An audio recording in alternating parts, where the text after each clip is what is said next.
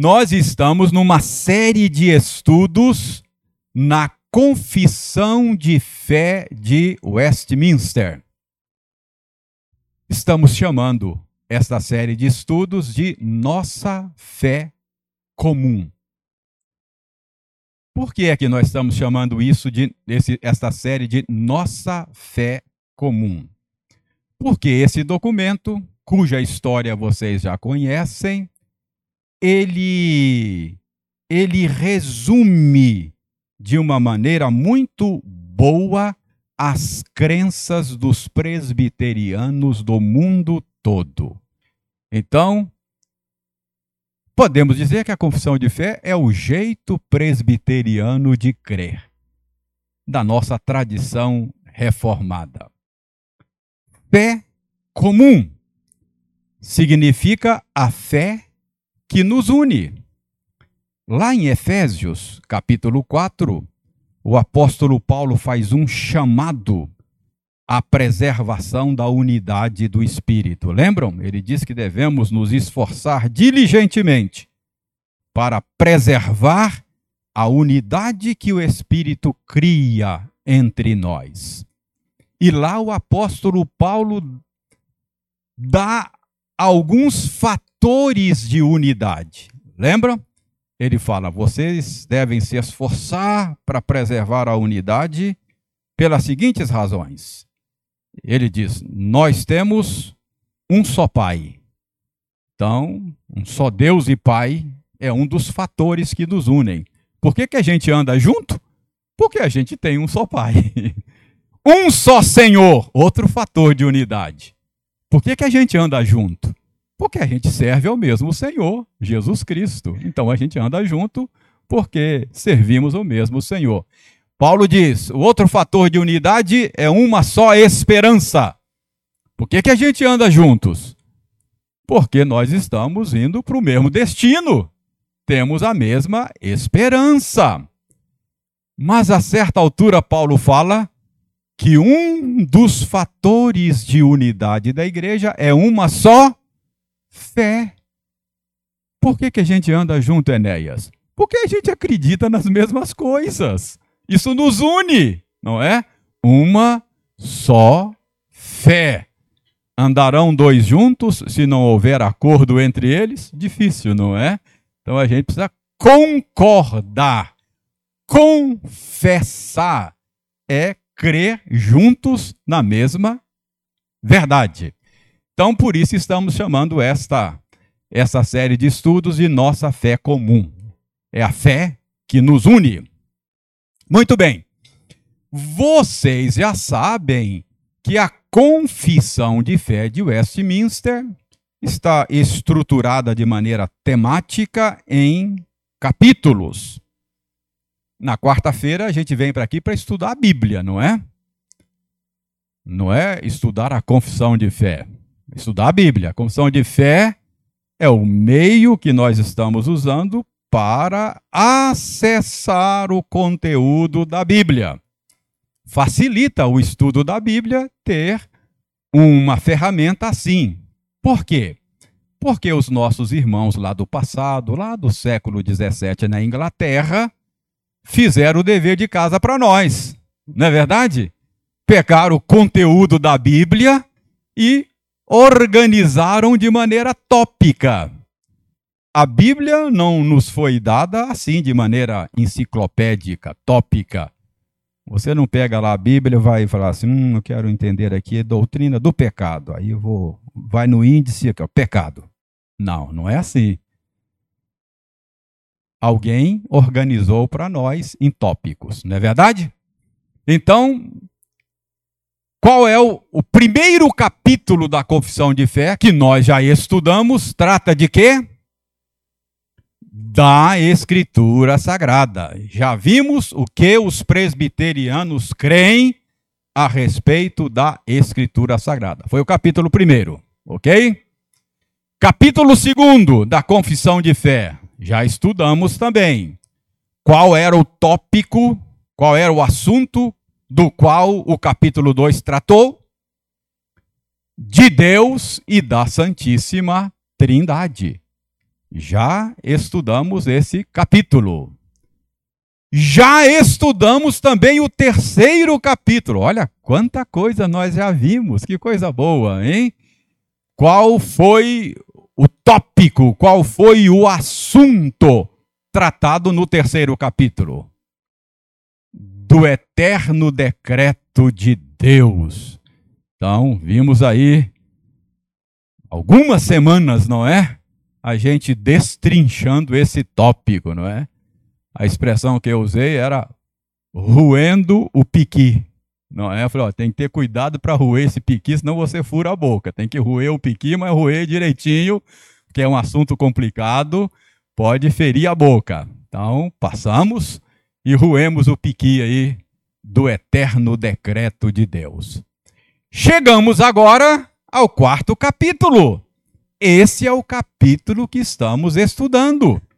Começamos a estudar esse capítulo na quarta-feira passada. E qual é o, o assunto? Qual é o tópico tratado no quarto capítulo? O quarto capítulo trata da criação. Então, esse é o assunto uh, no qual nós estamos, nós estamos nesses dias, não é? Então, observem que imediatamente depois de termos estudado a respeito do eterno decreto de Deus, nós passamos a estudar da criação e depois o capítulo 5, vamos chegar lá, está no futuro, trata da providência. Eu só quero que você observe uma sequência lógica.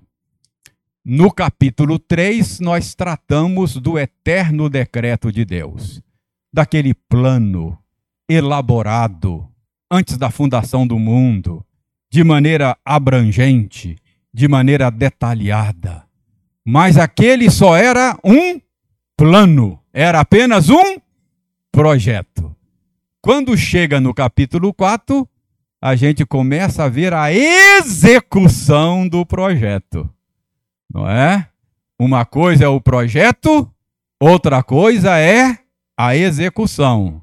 Não é assim que acontece na construção civil? Você tem lá o, o, o. Como é que é o nome do profissional lá? Me ajuda? O arquiteto. Obrigado, Eliane. Sem você eu estaria perdido. Muito obrigado. Arquiteto.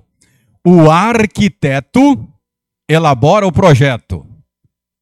Mas é apenas uma ideia, não é? Está apenas na cabeça, na mente dele, no coração dele. Quando muito no papel, não é? Mas agora ele precisa tirar aquilo do papel e dar concretude. Não é? Tornar aquilo concreto, real, não é? Então ele ele vai executar o projeto. É mais ou menos isso. Deus vai criar conforme planejou fazê-lo, não é? E vai conduzir essa criação, providência, que é a doutrina que trata da preservação e do governo da criação de Deus pelo próprio Deus, levando a efeito o seu projeto para aquele fim que ele mesmo determinou antes da fundação do mundo. É bom você ver essa lógica, ok? Então passamos do projeto para a execução do mesmo, quando tratamos da criação. Então, nós estamos analisando o primeiro parágrafo do capítulo 4. Para refrescar a sua memória, vamos vamos recordar aqui como é que os nossos irmãos lá do século XVII elaboraram a, a crença presbiteriana reformada aí nesse primeiro parágrafo. Veja aí como é que eles elaboraram. Vou ler o enunciado deles. Ao princípio, aprove a Deus o Pai, o Filho e o Espírito Santo para a manifestação da glória do seu eterno poder, sabedoria e bondade, criar ou fazer do nada, no espaço de seis dias, e tudo muito bom, o mundo e tudo que nele há, visíveis ou invisíveis. Então foi assim que os nossos antepassados elaboraram a nossa fé comum na criação de todas as coisas. Na quarta-feira passada, nós nos detivemos durante algum tempo nessa expressãozinha aí, não é? Princípio, ao princípio ou no princípio. E você que está familiarizado com a Escritura, você sabe que essa é uma expressão bíblica, que o Espírito Santo usa essa expressão.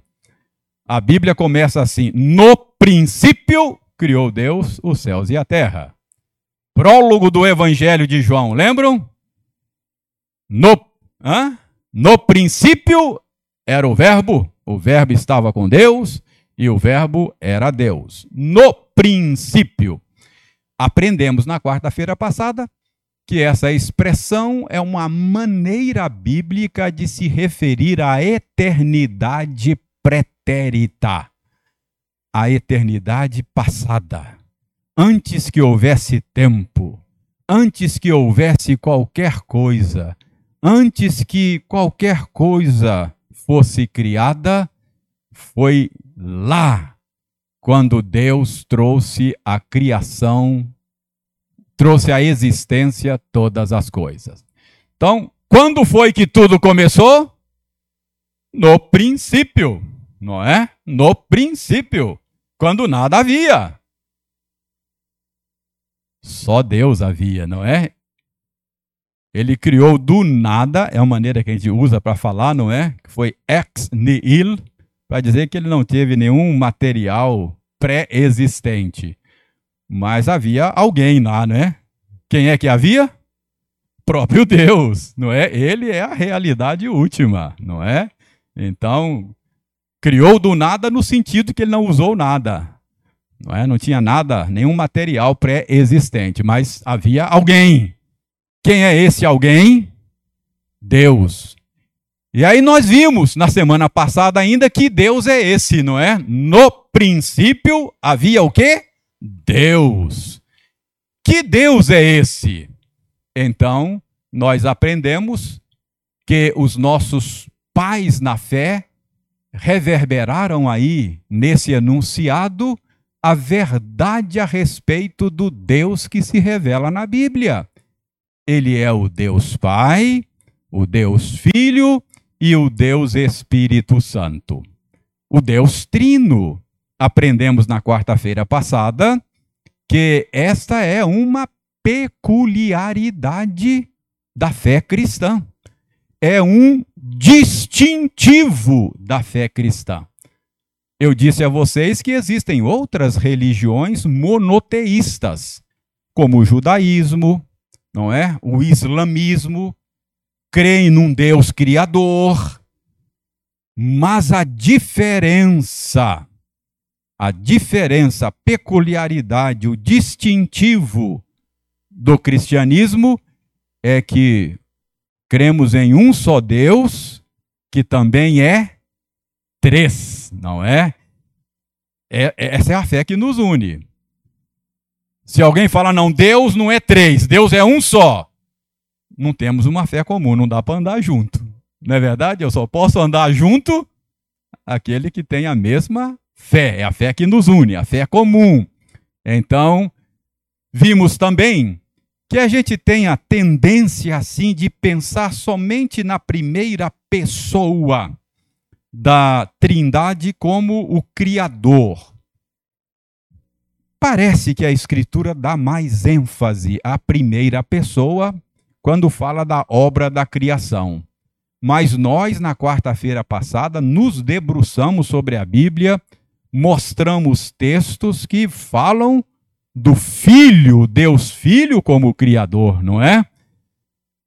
Todas as coisas foram feitas por intermédio dele, e sem ele, nada do que foi feito se fez. O texto de Colossenses, que o Wildeir leu conosco ainda há pouco, fala que todas as coisas foram criadas por intermédio dele também, as visíveis e as invisíveis. É o Filho que está ali naquela passagem.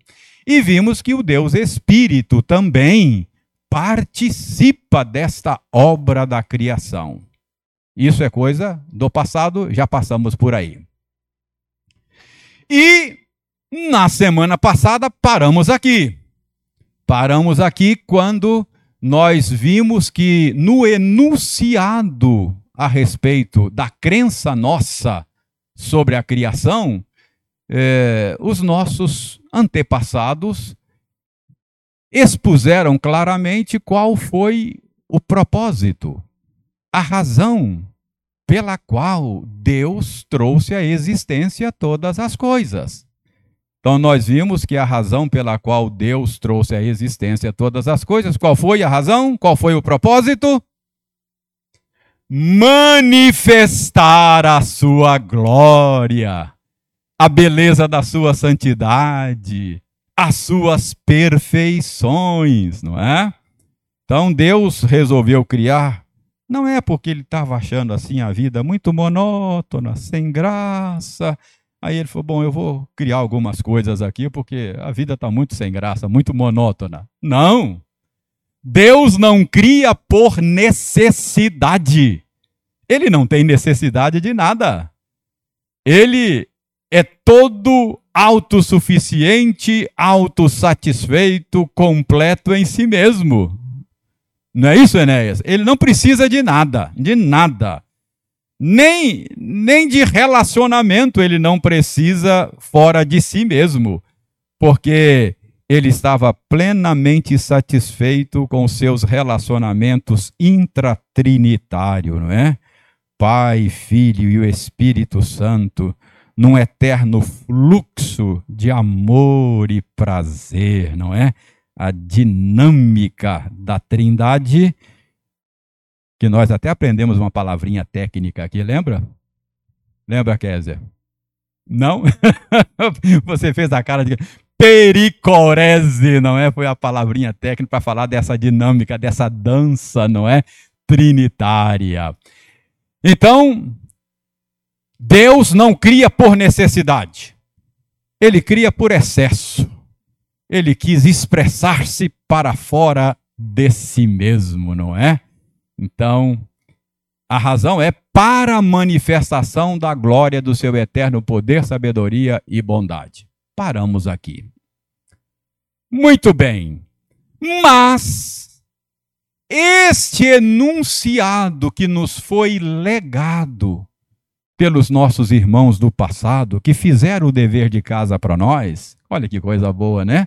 A gente já tem irmãos aí do passado que trabalharam em cima do, do texto bíblico para nos dar a coisa mastigada.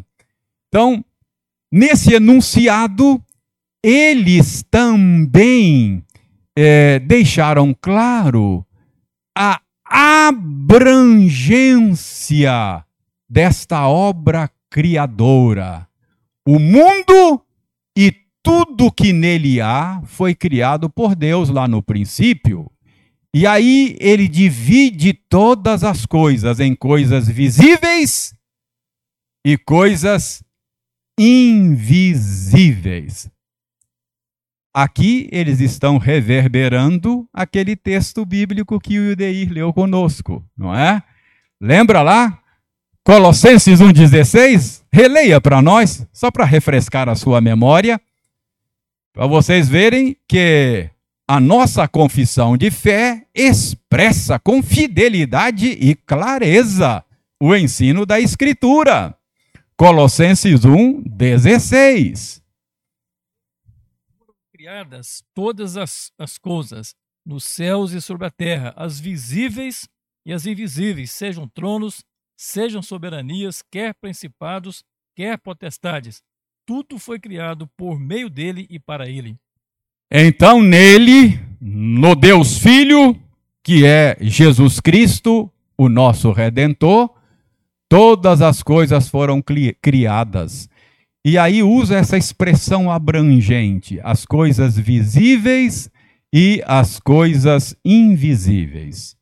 Irmãos, é muito importante nós nos determos um pouco nessa expressão. existem coisas criadas que são visíveis e existem coisas criadas que são invisíveis. Nem toda realidade criada por Deus é perceptível aos nossos sentidos. Importante a gente parar um pouco para pensar nisso. Nós temos cinco sentidos, não é? Mas nem tudo que Deus criou pode ser percebido pela visão, pelo tato, pelo paladar, pela audição, pelo olfato. Esses são sentidos, os meios com os quais o Senhor Deus nos equipou para que nós pudéssemos perceber a realidade. Mas quando diz que existem coisas que não são visíveis, existem aspectos das coisas criadas que a gente não pode perceber por meio do sentido, são invisíveis. Essa é a fé presbiteriana. Qual é a implicação disso? Qual é o significado disso? Nós não somos materialistas. Nós não somos naturalistas. O que é o materialismo? O materialismo é uma crença que entende que só existe, só é real aquilo que eu posso perceber pelos sentidos. Se eu não posso ver, tocar, apalpar, ouvir, então não existe. A nossa crença não é desse jeito. Nós cremos que a realidade criada por Deus vai muito além do que podemos perceber pelos sentidos, não é? Um jeito de dizer, nós cremos que há transcendência. Tem muita gente que acha que o mundo é como uma um sistema fechado, uma caixa fechada e que não tem nada além daquilo que eu posso perceber. Não tem transcendência. Não tem uma dimensão espiritual, podemos falar assim. Só existe o aqui, o agora, o palpável. Esse não é o jeito presbiteriano de ver a vida, de entender o mundo, não é? Mas a gente precisa frisar isso, porque às vezes a gente vive como materialista. A gente deixa de perceber que a criação de Deus é mais do que aquilo que podemos ver e tocar. Não é verdade? A gente às vezes vive como se não houvesse transcendência. Deixe-me mostrar um texto para vocês que talvez ajude vocês a entender isso. Abra sua Bíblia no segundo livro dos Reis, capítulo 2. E alguém Localize aí esses dois versos 16 e 17. Leiam para mim esses dois versos aí.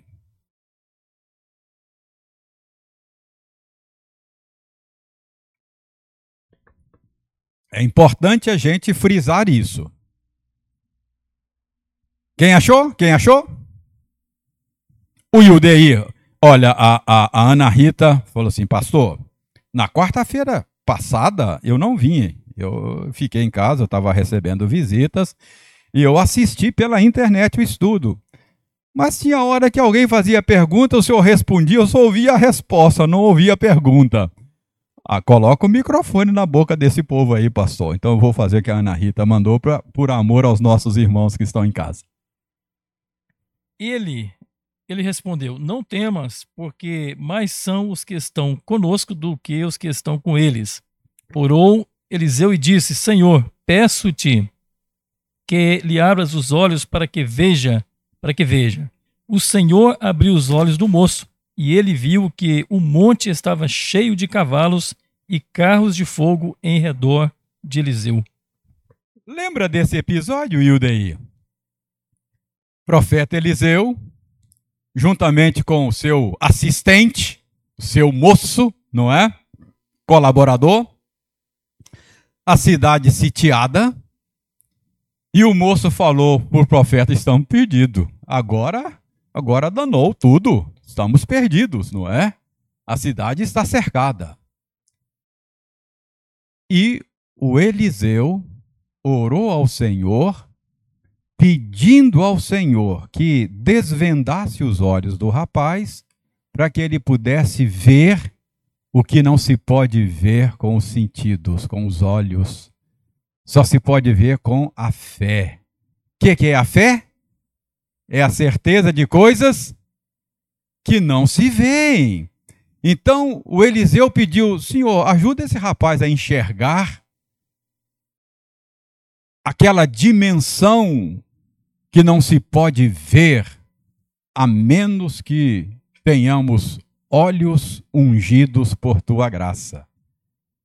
E a passagem bíblica diz que Deus abriu os olhos do rapaz e ele viu numa dimensão espiritual legiões de, de anjos, um exército angelical que haveria de pelejar a favor deles.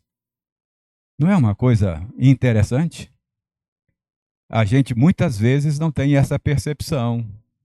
E a gente precisa orar a Deus, dizer: Senhor, me ajuda a perceber essas coisas, a ver o invisível. A presença de Deus conosco, por exemplo, é uma presença misteriosa, não é? Jesus Cristo disse: Eu estarei com vocês todos os dias até a consumação dos séculos. E a gente fica apavorado às vezes quando a vida toma um rumo que a gente não gosta, quando acontecem coisas ruins. O que está faltando a gente? Ver o que o, o ajudante do Eliseu não estava vendo, não é? Ver que o Senhor está conosco perceber essas coisas que não são percebidas pelos sentidos. Então é muito importante. Essa é a nossa fé presbiteriana. Presbiteriano crê numa dimensão transcendente, crê em seres espirituais, crê inclusive em seres espirituais decaídos que militam contra a nossa salvação.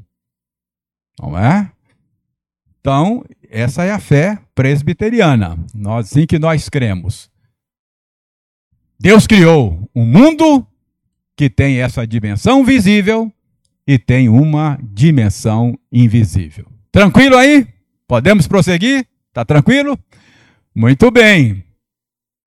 Mas veja bem um outro detalhe que os nossos pais na fé pontuaram é a respeito da bondade das coisas que Deus trouxe à existência. Diz aí que Deus não apenas criou todas as coisas para a sua glória, mas diz que ele as fez todas muito boas ou para ler de maneira ali literal, tudo muito bom. A confissão de fé está ecoando aí o ensino bíblico? O que, é que vocês acham? Está ecoando? É isso que a Bíblia diz? Onde é que a Bíblia diz isso? Ah, não é? Ah, então diz em Gênesis. Ou seja, nós sabemos lá que acho, que é Gênesis 1, 31, está correto? Se a minha memória não me, me trai, eu, eu, eu coloquei aqui, pensei que eu tivesse colocado o texto ali, mas eu me esqueci. 1,31? Então está correto. Que é aquele, aquela declaração maravilhosa que o próprio Criador fez a respeito da bondade de tudo aquilo que ele havia trazido à existência. E viu Deus tudo quanto fizera, o quanto criara, e eis que era. Não é pouco bom, não, não é, Ângela? É muito bom, muito. É, é bom e não é pouco, é muito bom. Então, esse é um outro detalhe importante da nossa crença a respeito da, da criação de Deus. Ela é boa. Irmãos, quais são as implicações? Então, o que nós fizemos até agora foi destrinchar esse enunciado. Viu? Quanta densidade tem aí? E olha que, que nós passamos muito rapidamente, não é? Quarta-feira passada e hoje nós procuramos destrinchar esse enunciado e a gente percebe que é um enunciado muito denso, tem muita, muita informação, muita teologia bíblica aí nesse enunciado. Mas vamos partir agora rapidamente para encerrar com aplicações práticas, tá? Porque estamos estudando a nossa fé comum. Mas não basta saber o que a gente acredita a gente precisa se perguntar: de que maneira o que eu acredito impacta o meu jeito de viver? Essa, essa é uma pergunta que a gente precisa sempre fazer. Tá, é, é, é assim que você acredita? É. Mas aí, você vive à luz daquilo que você acredita? Ou você é meio inconsistente? Crê, diz que crê, mas vive como se não cresce nessas coisas. Não é? Isso é uma inconsistência que não pode acontecer. Então, de que maneira estes pontos aí da nossa fé, ou esse ponto da nossa fé é o ponto da criação, de que maneira isso molda o modo como nós vivemos? Quais são as implicações práticas desse ponto da nossa fé? Que ponto? É o ponto da criação. Quando a gente fala de criação, a tendência nossa é sempre pensar no contraste criação e evolução, né?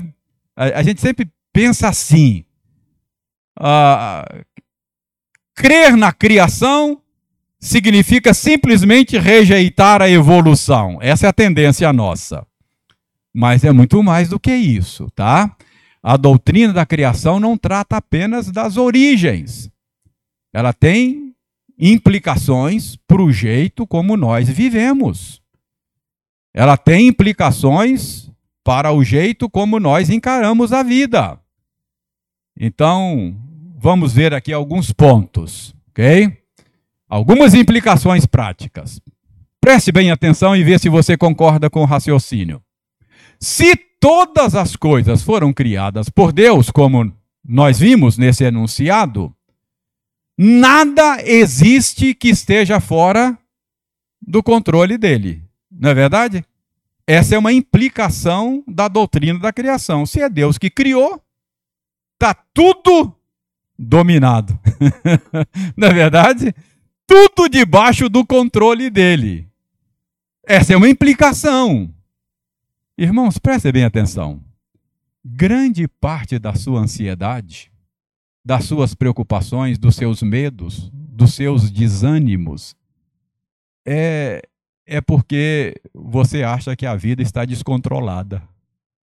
Porque você não controla, você entra em parafuso. Olha, isso é falta de entender a doutrina da criação. Opa, peraí, peraí, peraí. Tem alguma coisa nesse mundo que Deus não criou? Tudo ele criou, tudo está debaixo do controle dele. E ele fez de mim seu filho. Eu não sou apenas criatura, eu estou em Cristo, no amado dele, e portanto eu sou amado junto com o amado. Então, respira fundo, pensa na doutrina da criação, ore a Deus e fala, Senhor, me perdoa, eu tô, tô viajando na maionese aqui agora. Esse, esse meu medo, essa minha ansiedade é duvidar de que o Senhor criou todas as coisas e controla todas elas, não é? Percebe como é que é muito mais do que se opor à, à, à crença na evolução? Concordam aí? Acha que faz sentido? Outra implicação. A doutrina da criação deveria nos fazer viver conscientes que estamos no mundo de Deus, como propriedades de Deus, ou seja, eu mesmo sou criatura, portanto não pertenço a mim mesmo, sou propriedade dele, manejando coisas que pertencem a Deus e que foram criadas para a glória dele. Antigamente a gente chamava isso de doutrina da mordomia, não é assim? A gente aprendia desde. Nós somos mordomos, não somos donos de nada. Nada trouxemos para esse mundo e nada levaremos dele, não é? Então, do Senhor é a terra e tudo o que nela se contém. O mundo, seu carro não é seu, sua casa não é sua, seu dinheiro não é seu, sua família não é sua, nada é seu. Você não é seu. Você não é seu. Percebe? Isso é uma implicação da doutrina da criação.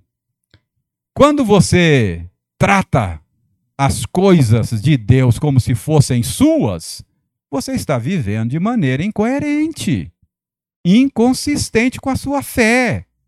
Você não é um bom presbiteriano, tá vendo? O presbiteriano crê que tudo é de Deus. Oi.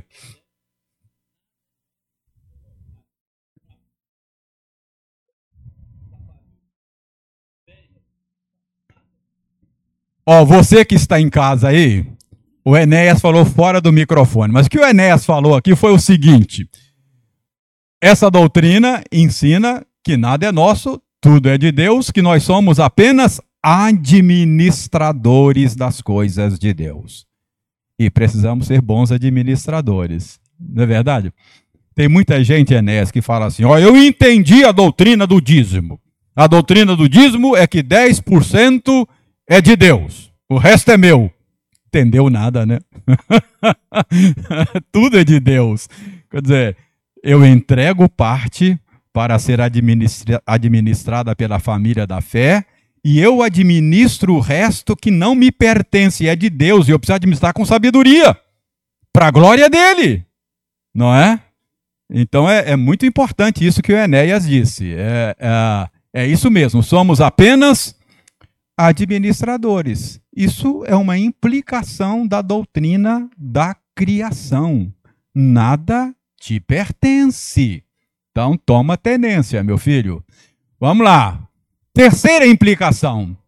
Muitas vezes negamos a bondade das coisas criadas, olhando para elas com desconfiança ou desfrutando delas com sentimento de culpa. Irmãos, a gente, lamentavelmente, é, às vezes achamos pouco espiritual desfrutar da boa criação de Deus. A gente até gosta de desfrutar dela, mas a gente fica com a consciência pesada, né? Quando a gente desfruta das coisas boas de Deus, olha para elas com desconfiança. As coisas que Deus criou são boas. O próprio Deus disse que é bom tudo que ele fez. O que, que é ruim no mundo de Deus? O pecado. O pecado é que é ruim, não é? Mas as coisas que Deus criou são boas. Não, não são as coisas terrenas que são más. É o pecado que corrompeu as coisas boas que Deus criou.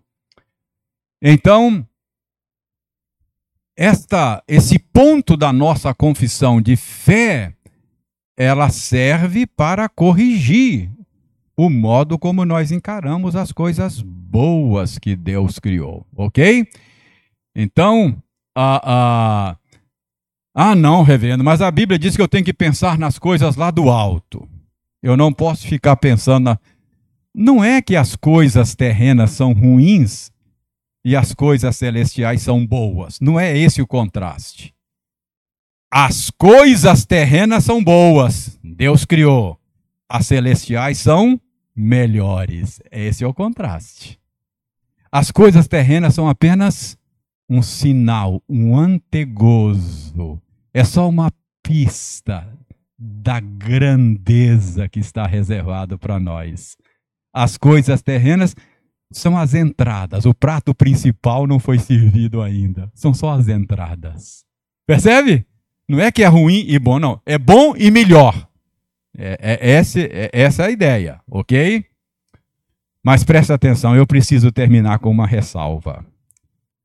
Uma ressalva. As coisas terrenas podem nos escravizar. Mesmo sendo boas, legítimas, elas não podem nos controlar. Calvino ensinou isso com muita clareza, e ele dizia que o crente deve desfrutar das coisas boas, mas de maneira despreendida. Ele cita o apóstolo Paulo: os casados, como se não casados fossem. Os que compram, como se nada possuíssem. Então, desfruta, coração agradecido, curta o que dá para curtir nesse mundo quebrado pelo pecado, mas não se deixe dominar, controlar. Senão você entra num processo de idolatria. Ok? Essa é a ressalva. A teologia da prosperidade enfatiza de maneira equivocada a bondade das coisas criadas. Vocês conhecem a, a, a teologia da prosperidade, né? Se tem aquele que, que rejeita as coisas terrenas e acha que deve viver em função das coisas celestiais somente, e as coisas terrenas são ruins, a teologia da prosperidade cai no outro extremo. Vive em função das coisas terrenas, não é? Ah, Cristo só é buscado enquanto puder ser usado para conseguir as coisas terrenas. Buscam a Cristo pelo que ele pode dar, não pelo que Cristo é. A metáfora que eu uso é que é, é como aquela pessoa que está casada com o marido só por causa da conta bancária dele. Não quer o marido, quer a conta bancária dele. Não. Nós queremos Cristo. Ele é o amado da nossa alma. Não é? Queremos Cristo. Ele é o amado da nossa alma, não as coisas que ele nos dá. Então, essa é a diferença.